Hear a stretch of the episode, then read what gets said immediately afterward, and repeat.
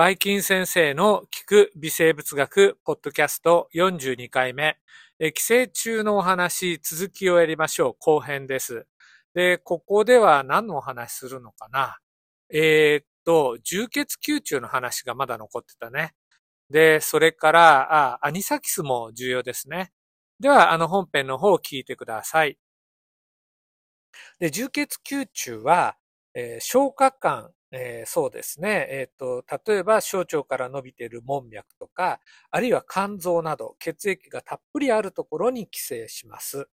で、えー、世界のですね、どういうところにいるかっていうと、例えばかつては日本を含むような、で現在は東日本にいないんですけど、東南アジアね。えー、それから、えーと、南米とか、あと、えー、アフリカ地域にいます。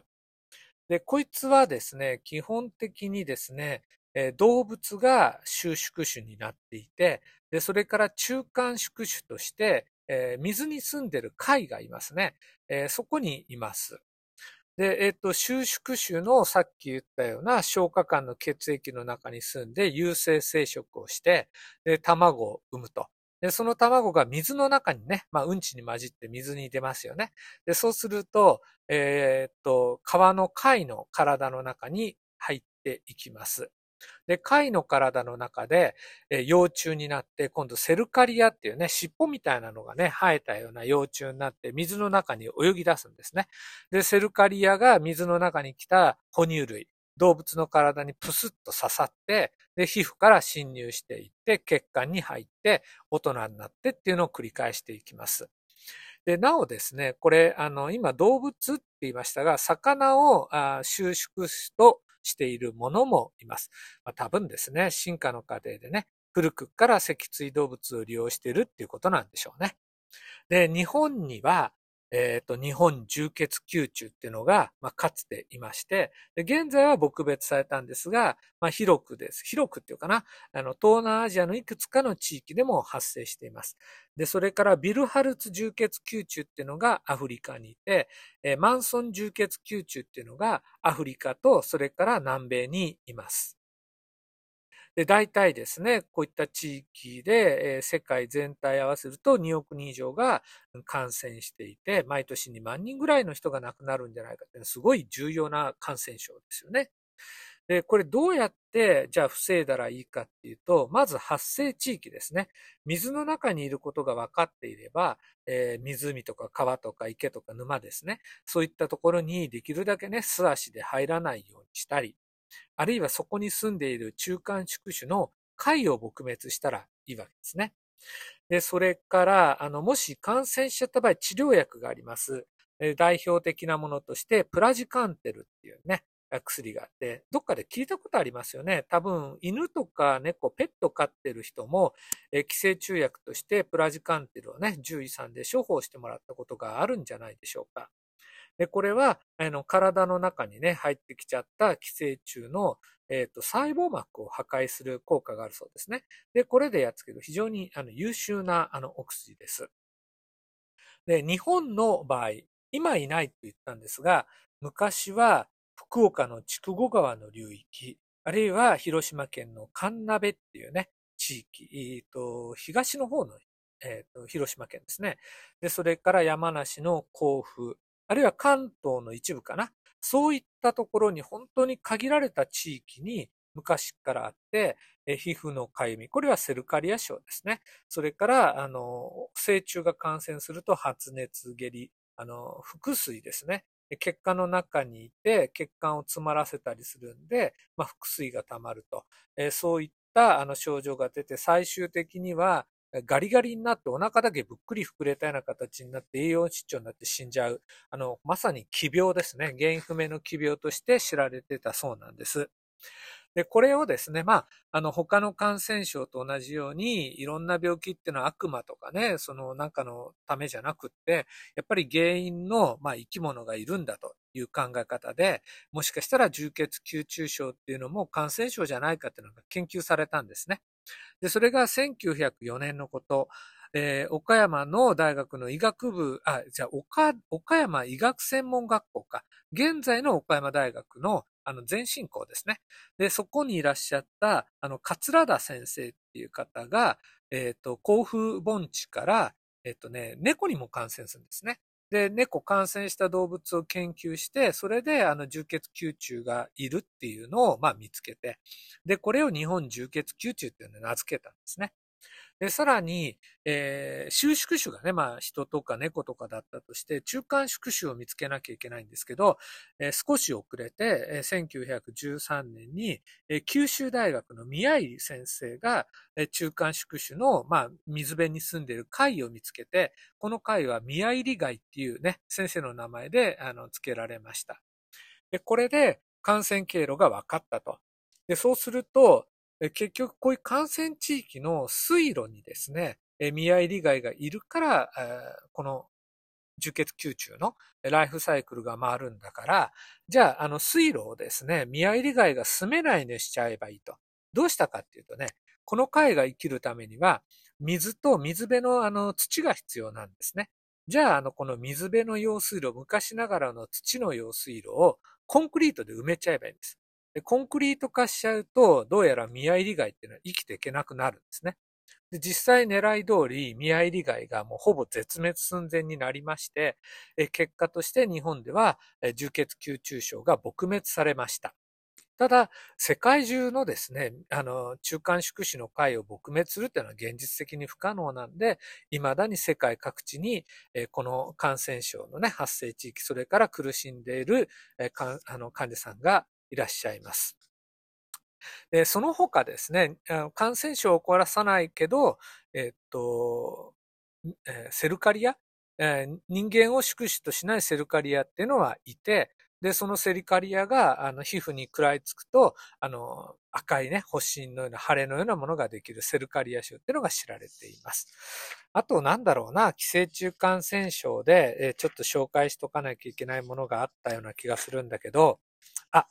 そうだね。アニサキス。前ちょっとお話ししたかな。えっと、これはね、海の、あの、魚についてる寄生虫ね。中間宿主が魚で、魚介類か。で、それを食べた、あの、哺乳類とかね、大きな動物に、かあの、経口感染して、で、最終的にトドとかアザラシとか、そういう海の哺乳類だよね。のお腹の中で成虫になって、で、また卵を産んで、中間宿主の魚に入ってというのを繰り返しています。で、人間が、えー、海の魚ね、まあ刺身とかで生で食べちゃった場合に、運が悪いと、えー、アニサキスがついてるんですね。で、皆さんもですね、もし興味があったら、スーパーの魚売り場行ってください。いるんですよ。あの、冷凍のね、タラの身とか、あるいはサバの切り身とかについてることがあって、えー、ラッキーだとね、アニサキス生きたまま見つけることができます。えー、バイキン先生もですね、実はですね、冷凍タラだったと思うな、アニサキスがいたんですね。で、冷凍しても死なないんです。で、解凍すると動き出しました。で、しばらくですね、うにょうにょうにょうにょ動いてるんですね。で、すごく生命力が強いんですね。じゃあこれをもし加熱しないで生きたまま食べちゃうと人はどうなるか。えー、異壁にですね、アニサキスの幼虫が食らいついて、で、そのまんま、あの、大人になることもできず、アニサキス的には、俺、これ、ここに入ったのはいいけど、これどうしたらいいのかなっていうまま、しょうがねえから、とりあえずここにいようっていうことになるんですね。親にもなれず、子供のまま異壁に食らいつくと。で、これは激痛です。あの、人にとってはね。で、お腹痛い痛いって、あの、急にお腹痛くなって、で、まあ、耐えられずに病院に行きますと。で、お医者さんはいろいろ食中毒ね、細菌性のものとか、ウイルス性のものとかも含めたり、あるいはね、あの、もしかしたらストレス性のものかもしれないから、問診したり、えっと、あるいは検査したりして調べるんですね。で、そこで、生のお魚食べたっていうお話を聞いて、で、どんなお魚ですかってなった時に、まあ、いろいろ疑うものはやっぱり感染症ね、ウイルスとかね、もちろん細菌もあるんですけど、で、そういうのを、まあ、あの、消去法で調べてると、これはどうもウイルスでも細菌でもないってなった時には、やはりアニサキスを疑うと。じゃあどうやって最終的に確定診断したらいいかっていうと、一つはですね、もう直接見るんですね。あの、お腹裂いて見るわけじゃなくて、内視鏡です。口か鼻から内視鏡を入れて、で、アニサキスちゃんいないですかねってカメラで見て、あ、いたいたって食らいついてるって見つけたら、もうそのまま内視鏡につけた、あの、鉗子、あの、ピンセットみたいなやつでよっこいしょって抜くんですね。もうすると、あの、痛いの痛いの飛んでいけで治ります。はい、えっと、こういったね、あの、感染症もある。結構ね、あの、少なくないんですね。だから皆さん生の魚ね、食べるときは気をつけましょう。あとですね、余談なんですが、ヒラメに寄生するあのものとして、えっと、クドアセプテンプンクタータっていうのがね、あ、これはですね、どっちだ？寄生虫かな？それとも原虫なのかな？私ちょっとよくわかんないわ。えっと、粘液胞子虫っていうから、これ、あの、原虫だな。これ、原虫なんてまた今度別の時にしましょう。はい。えー、っと、なんだあと、なんだこれ、話したやつまだあったかな？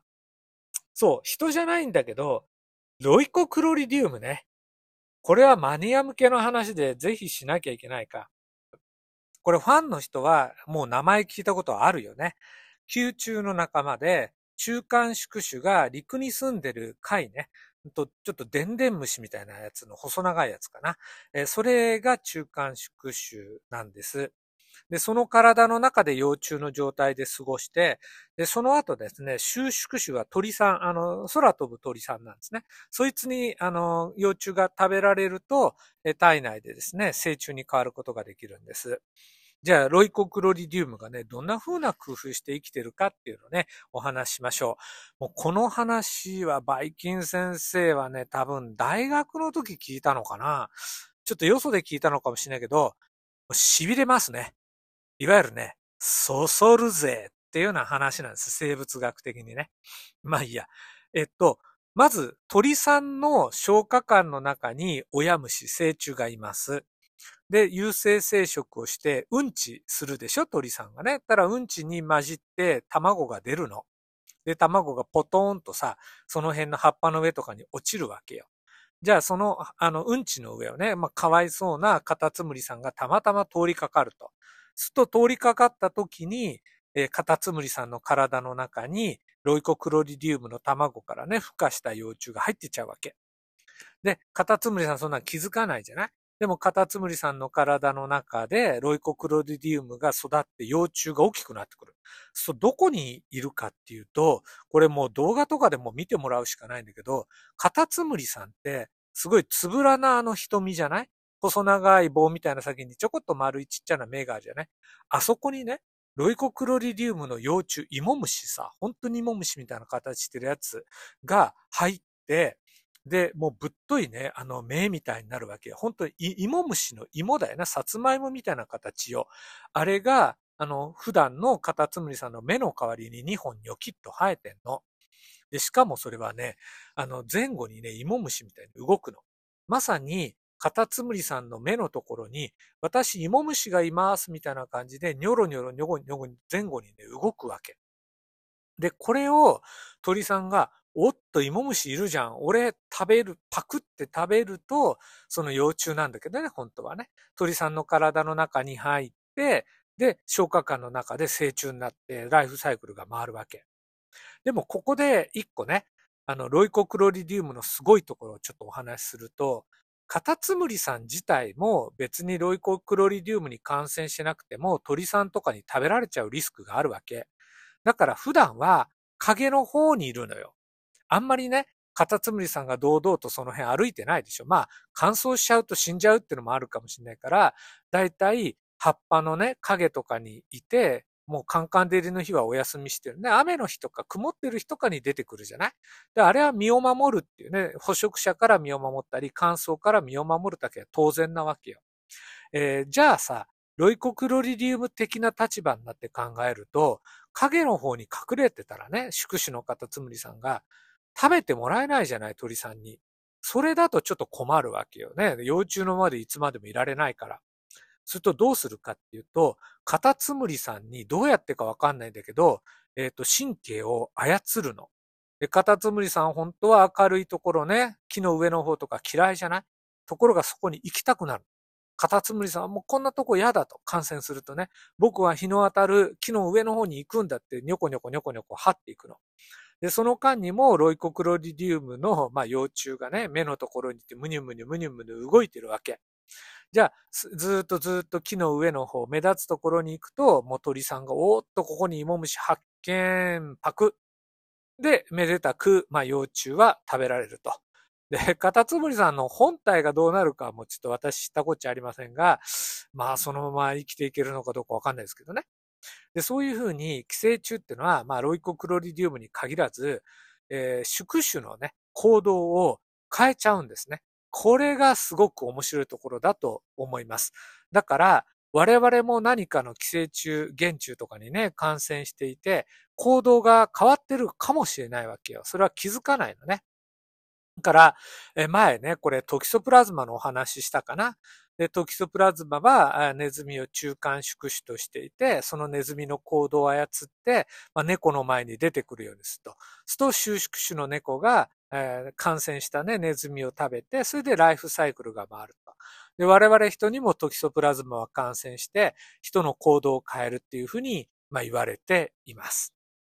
はい、今日も聞いてくれてありがとうございました。残りはですね、原虫ですね、マラリアとかの話を次回しましょう。寂しくなるけどね、もう終わりかも。バイバイキーンパ。